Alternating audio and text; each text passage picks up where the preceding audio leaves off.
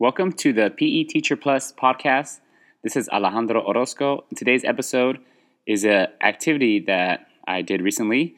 It was inspired by a video, a post on PE Central, the PE Central Facebook page by Justin A. Cahill.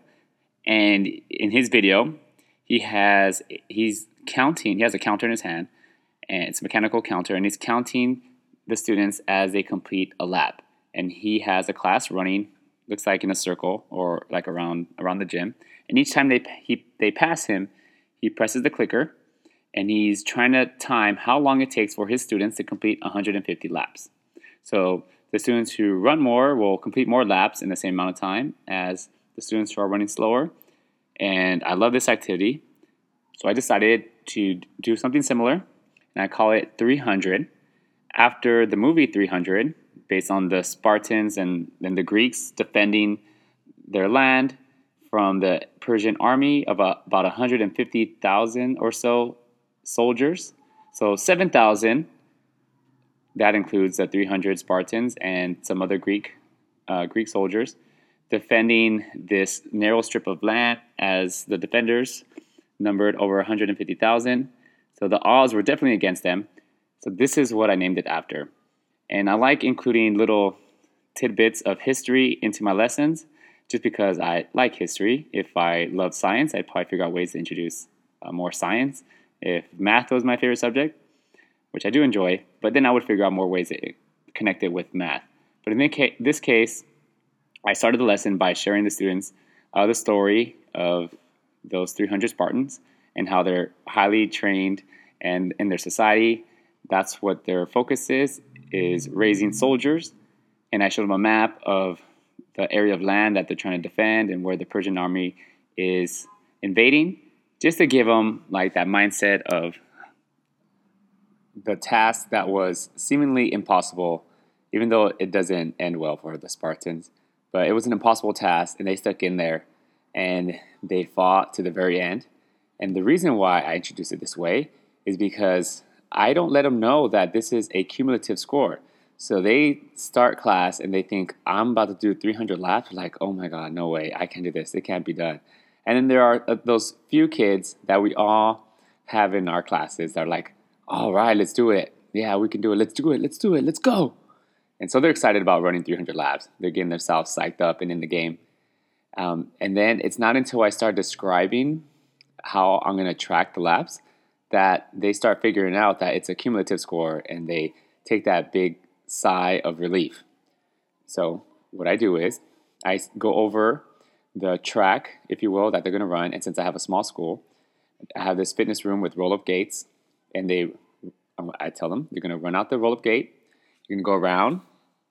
Uh, there's like a basketball court. So, around the basketball pole, then make a left and go around another pole that I have on wheels, and then enter through the back roll up gate of the fitness room. And when you cross into the fitness room, I have this app that will track the laps. So I show my iPad, and I'm using the app called Tally. And so they're looking at the my iPad that's on, and it says a zero on there. And I say, as the first person comes in, I tap the screen, and they can all see that it goes into the number one. And then when the person behind them comes in, I tap the screen, it says two. And now so I'll keep on tapping each time someone enters and completes a lap until we reach 300. And that's when they're like, oh, okay, so it's a group score, not individual score. And they're like, they get, like I said, much more excited now because they realize it won't take that long to finish. So the distance that they're completing is would be similar to probably running around a basketball court, a regular sized basketball court, maybe not even NBA size basketball court, smaller than, than that. And so it doesn't take that long, but it does take long because it is 300 laps. So I'll put some music on, I'll send them off, and each time someone completes a lap, I tap the screen and I tell them if you need to get a drink of water, go ahead. Because um, just because it is a small school, the drinking fountain is not that far away from where we're complete, completing the lap. So when I blow the whistle to start, I also start a stopwatch on my flat screen TV in the fitness room. You can go on Google and just type in stopwatch, and they have one built in. And so that way I can see how long it takes them to complete the 30, that sorry, the 300 laps. And the purpose is to compare their time to other classes so that way they can try to have a frame of reference. Okay, we're going to try and beat this score. Although the class that has the, more, the most students will typically finish faster, but you can also use it so that they can try and beat their score in the future.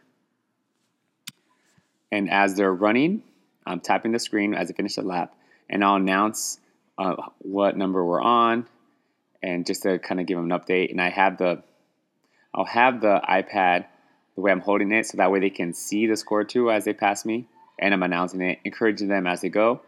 and it's really great to see because um, if you're a really fast runner, you love it because no one's stopping you. You can go as fast as you can, getting a great workout. And if you're not the best runner, you like it too because you're not staring at everyone finishing early and they're not just staring at you waiting for you to finish. So let me know how it goes. Hopefully, you have a chance to execute this lesson, incorporate some history, some math, or some science into it. Put your own spin. Let me know. You can email me at weightlossopher at gmail.com. That's weight loss, no space, and O P H E R at gmail.com. Until next time, adios.